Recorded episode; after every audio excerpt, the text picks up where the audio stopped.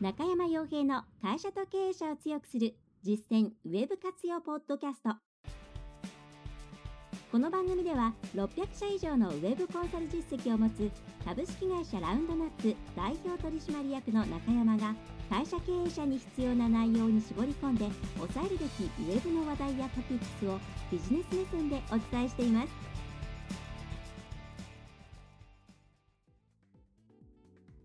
皆さんこんにちはラウンドナップコンサルティングの中山ですえー、それでは本日も会社と経営者を強くする実践ウェブ活用ポッドキャストを始めていきたいと思いますので、ぜひとも最後までお聞きいただければと思います。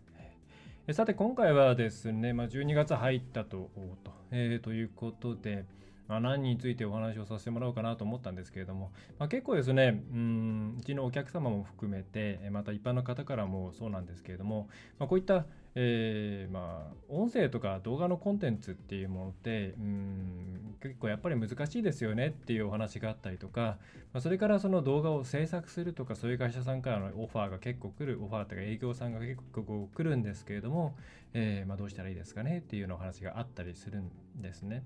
で、えー、もちろん、うん、求めるクオリティですとかその編集をどれぐらい頑張ってやるかとか、えーまあ、そもそも取材とかですね、まあ、それからコーディネートとか、まあ、いろいろあのやることによってレベル感っていうのは変わってくるわけなんですけれども、うん、ですけれども、まあ、例えば今、まあ、これ聞いていただいている方にとっては音声コンテンツであるポッドキャスト、あるいは YouTube で見ていただいている方にとっては、えー、映像のコンテンツですね。えー、として、まあ、これくらいのクオリティで出す分には、実はまあそれほど大変なことではないというのが、うん、今回お伝えしたいことですね。はい、スマートフォン時代になったことによって、うんまあ、1人ワンデバイスという時代になりましたから、まあ、今までのテレビをみんなでパブリ、まあ、家の中でのパブリックという形でみんなで見てるような時代から、まあ、個々人で、は昔ちょっと一昔前で言えばそれがパソコンに値する当たったわけですけども、まあ、パソコンも、えーまあ、今安いですけどね昔で言えば昔は普通の安い、まあ、Windows 系であって、まあ、安くたってやっぱり10万20万しますし、えー、1人1台っていうわけにはいかない。ですよね。で、また、うん、キーボードを打つっていうのも練習が必要ですし、まあ、それに対して今、まあ、スマートフォン簡単に、えー、文字を打って YouTube 見たりとか、ポッドキャストを聞いたりとか、まあ、あるいはそれ以外の音声メディアみたいなものを、うん、吸収していくっていうのが、まあ、とても楽になっていると、そういうことになっているので、個人個人の情報収集の主体っていうのがどんどん、まあ、文字だけではなくて、動画とか音声というものに移っていっているっていう流れは確実にあるんですね。で、また文字っていうものが苦手な、苦手というかですね、えー何て言うんですかね面倒くさい。うん、それから、なんだろう、文字じゃ伝えきれないものを知りたいというケースもあると思うんですよ。写真、今までは写真とかがそれを媒体していたわけなんですけれども、えー、媒体じゃない、写真とかがそれを担っていたわけなんですけれども、やっぱりその例えばそのそうですね、分かりやすいところで言えば、車屋さんとかの車だったりすると、光の当たり方とか、それから何でしょうね、内装の質感っていうのは、まあ、当然その写真ポンって出されるっていうよりは動画なんかで撮ってもらった方がイメージしやすいですし、あ、本当にこういう感じなんだなっていうのが伝わりやすかったりするわけで、非常にニーズが高まっていますと。で、まあ、こういう感じなんで、まあ、割とその動画だったら動画で昔からスタジオとかでやってるような会社さんがウェブ上の動画のサービスを始めたりとか、まあ、昔からやってる方もいらっしゃいますよね。それから、えー、写真家の方とか、まあ、フリーでカメラマンなんかをやってるような方々っていうのが、いろんなその撮影とかのサービスなんかを写真屋さんがその並行として並行してやっていたりとかっていろんなことがあると思います。で、えー、もちろん、えーまあ、これも本当にクオリティによるんですけれども、ただ皆さんに知っておいていただきたいのはこれが今回の趣旨でもあるんですけれども、まあ、これぐらいのうーんクオリティであれば皆さんで結構簡単に取れちゃうんですよねっていうことです。まあ例えば私の場合ちょっとちょっとまあお金かけてるとは思います。こうやって配信する形ですし、まあ、今動画で見てる方もいらっしゃると思うんですけども音声の場合ですとうんやっぱりその音質とかそれから、うん、なでしょうね、うん、耳だけで聞こえるものですから、当然、あの、なていうんですかね、普通だったら見たりとか、動画として見たらあまり気にな気にならないような部分っていうのが、えー、音だけだと気になっちゃうので、鋭敏になるんですよね、感覚が。それでいろいろ気を使っている部分はあるんですけども、でも、じゃあ10万とか20万とかそういうお金をかけてるかって言ったら全くかけていないです。また、配信っていうとなんかお金がかかるんじゃないか。そのサーバー代とかですね。それから専門のなんかを使うとか。っていうふうに思われがちなんですけれども、まあ、これもですね、まあ、やろうと思えばただ、はい、でできちゃうんですね。ということで今回、まあ、純粋なマーケティングの話というよりは音声とか動画コンテンツっていうものを、まあ、じゃあ私がどういうふうにして作っているのかっていうことを少しお伝えできればなと思います。そしたら、それ、あ、こんな感じでできるんだったら自分もちょっと小さいところから始めていこうかな。例えば、えー、ね、もう極論 iPhone。今、まあ、一番新しいのだと iPhone11、11ですかね。まあ、プロだったり、プロじゃなかったり。非常に安い値段で、アップから編集から、まあ、撮影自体も今回、ナイトモードとか相当良くなっていて、あと広角モードですよね。これも私も非常に、もうそれに惹かれて買っちゃいましたけれども、えー、ね、すごいんですよ。Apple スタートが近くにある方は、ぜひ、あの、広角モードを体感していただきたいですけども、うちも会社のカーラの赤を買ってしまいましたけれども、あの、とてもビジネスで使いやすくなってると思います。あのマイクもいいですしね。はい、で、えー、まあ、極論一番楽なの iPhone だと。まあ、ちょっと Android はあんまりわかんないんで、あの、検証機として使っているんですけども、Android でも同じことできるんじゃないかなと思います。はい。で、えー、まあ、ちょっと話ぶれましたけれども、じゃあ、例えばじゃあ皆さんが、まあ、ポッドキャストを始めるっていう時に何をしたらいいのかっていうことを今回、うんね、来期音声とか動画もやっていきたいっていう方に向けて今回はお伝えできればと思います。まあ、いわゆる純粋なマーケティングというよりはコンテンツの作り方みたいなところを今回お伝えできればと思います。はい、で、えー、ポッドキャスト、まあ、じゃあまず皆さん、まずじゃあ動画を皆さんいろんな人に見てもらうとしたらどうしますかと。まあ、大概の方が YouTube。YouTube みたいなところにアップロードをしてそこで見てもらおうっていう考えだと思うんですね。で、これ非常に分かりやすいですね。まあ、それは YouTube がうまくできてるできているからなんですけれども、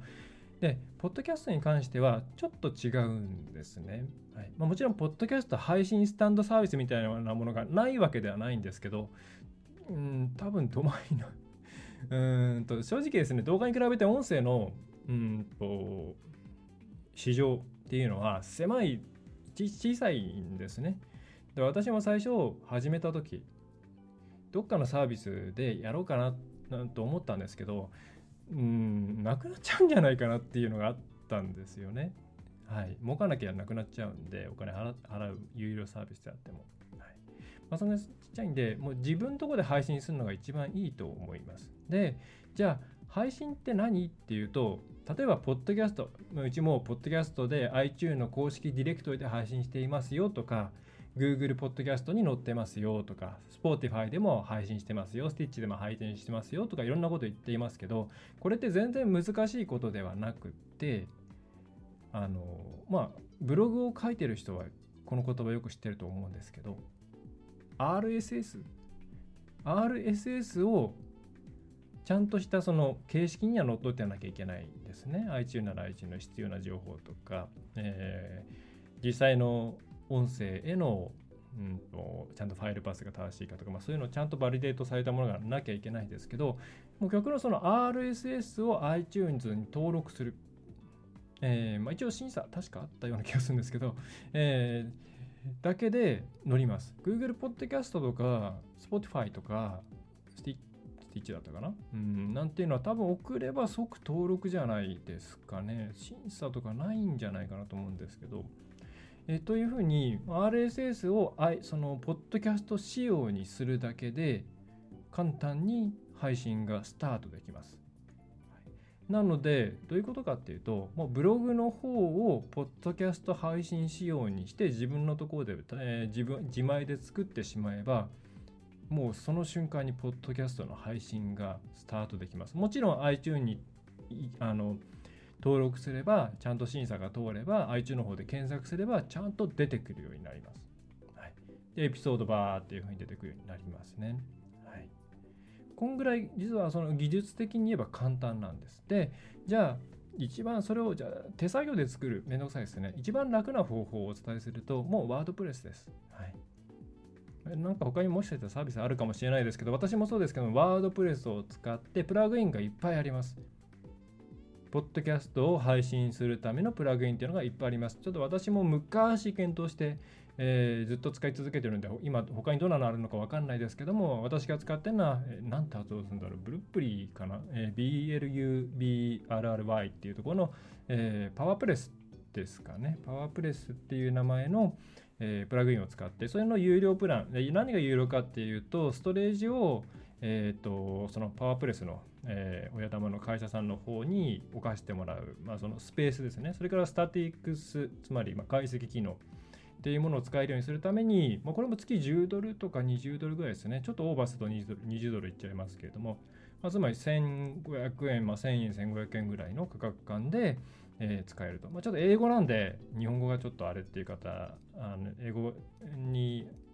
えーまあ、頑張っていただいた方が安いと思うんですけどね、基本的に海外のツールの方が安いんで、そういうふうに、えー、ワードプレスにポッドキャスト用のプラグイン入れて、であとはそれに従って設定をしていって、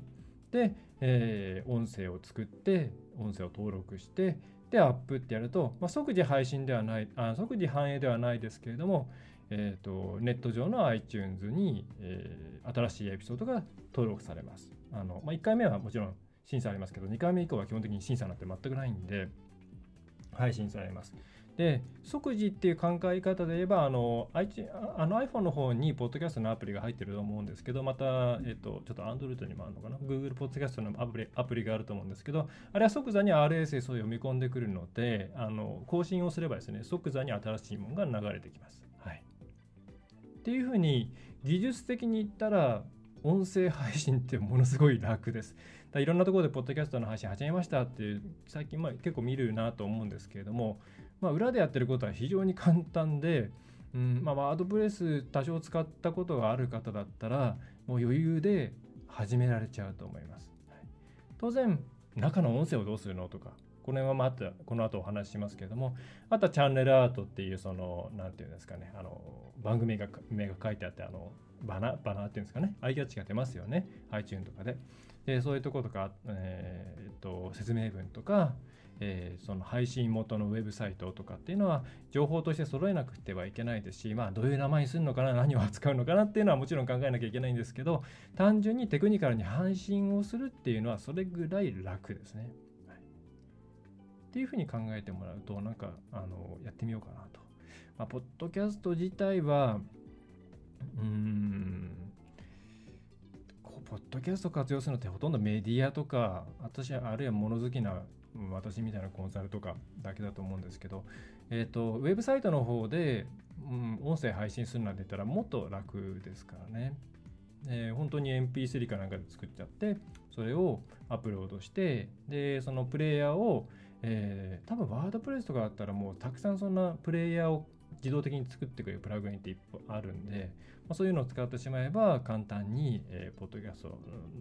えー、というか音声コンテンツなんていうのは配信できます。まあ、こんぐらい簡単です。はい、で、まあ、動画なんて言ったらもう YouTube チャンネル作って、あの自分のあのアカウントをそのまま使うと、自分の見ているえっ、ー、と、履歴、履歴はわかんないけど、登録チャンネルとかそういうのとが全部外で見られちゃうんで、新しく1個チャンネル作って、そっちでやる必要はありますけれども、まあ、YouTube でやるなって言ったら本当に動画撮って、まあ、適度に編集して、アップして、まあ、こっちもサムネイルが結構大事なのでサムネイルとか登録してっていうだけですよね。はい、であとはそれホームページに使うんだったらホームページに埋め込めばいい。まあ、YouTube のその動画の SEO とかそういう話はちょっと今回省きますけれども、そのぐらい今楽ですね。はい、で、っていうふうに配信するための環境っていうものは、システムっていうものは今ものすごく民主化が進んでいて、いちいち専門会社に頼まなくても、まあ、ある程度のクオリティのところまでであれば全然個人でやっていけちゃいます。はい、っていうところをまずあのあそうなんだと思ってもらえればと。これね全然特別なことなんかしてないですね。で問題になってくるのは内容だと思うんですね。内容とまあその内容っていうのは実際に何をっていうコンテンツの部分と、まあ、見せ方っていうかそのクオリティっていうんですかね、はいまあ、高いクオリティっていうよりは嫌味のないような見せ方をする、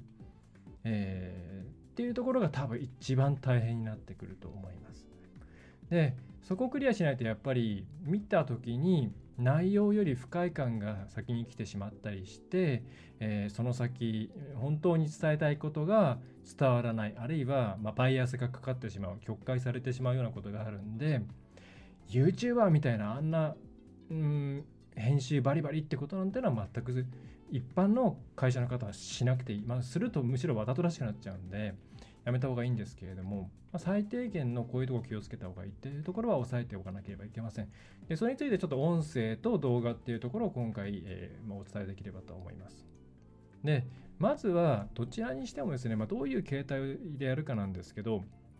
人が出るか出ないかっていうのは最初に決めないといけないですね。で、人が出る場合っていうのは、やっぱりそのその人のうんまあ、極論身だしなみとか見栄えとか、えー、目線とかですね喋り方とかそういったところをまずその人自身がトレーニングされているかトレーニングしに行かないと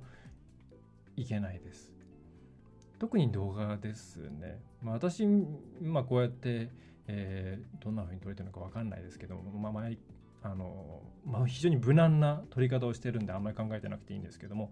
例えばまあその普通に働いてる時に自分の一挙一投足を常に見られているような感覚で仕事してる人ってまあいないと思うんですよそういう職業の方を除けば。で、えー、なんまあ、それは当たり前です。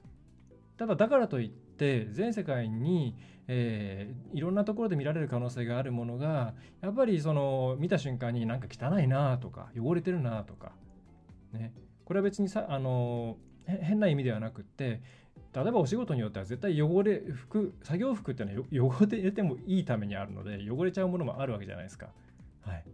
でそういうものがじゃあ本当にぐっちゃぐちゃに汚れた状態で映っていてどう思うかって言ったらまあ、やっぱりあんまいい気持ちはしないですね。一生懸命仕事してる証拠ですって言われたとしても、うん、でも映されてる時っていうのは多少はそれ考えてくれた方がいいんじゃないのとか、汗だくで仕事してたりとか、背中も汗びしゃびしゃだったりすると、うん、取られてるっていう状況だから、もうちょっとそれは考えて取ってくれた方がいいんじゃないのっていうのを、まあ、顕在的に思う人もいれば、潜在的になんか嫌だなって思っちゃう人もいるわけです。えー、で、まあ、最悪炎上する可能性も、まあ、なきにしもあらず、まあ、中小企業で炎上するって、まあ、よほど変なことやらないとないですけれども、えー、なので、まず、まあ、人を移すか移さないか考えた方がいいですね。で、慣れてない時は、その自撮り、自撮りじゃない、なんていうの、自分でこう撮影しているような状態で、まあ、あんまり人を映さないような形で、えー、やれるものから探していった方がいいかもしれないですね。はい、今回の内容はいかがでしたでしょうか？ぜひご質問やご感想をラウンドナップコンサルティングのポッドキャスト質問フォームからお寄せください。お待ちしております。また、ホームページにてたくさんの情報を配信していますので、ぜひブログ、メールマガジン、郵送ニュースレターや各種資料 PDF もご覧ください。この世からウェブを活用できない会社をゼロにするを理念とする株式会社ラウンドナップがお送りいたしました。